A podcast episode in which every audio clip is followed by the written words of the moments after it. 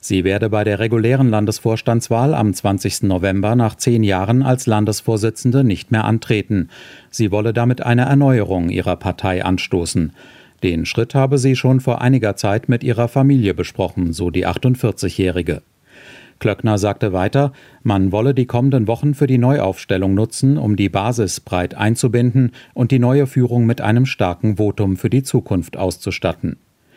Die rheinland-pfälzische CDU hatte bei der Bundestagswahl ihr bisher schlechtestes Ergebnis landesweit erzielt.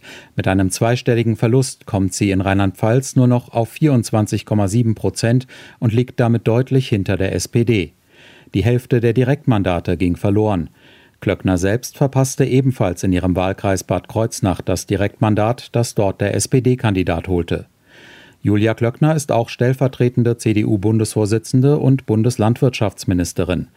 Den CDU-Landesvorsitz in Rheinland-Pfalz hatte sie 2010 übernommen. 2011 und 2016 scheiterte Klöckner als Spitzenkandidatin bei der Landtagswahl in Rheinland-Pfalz. Anfang 2018 wechselte sie nach Berlin und wurde Bundeslandwirtschaftsministerin.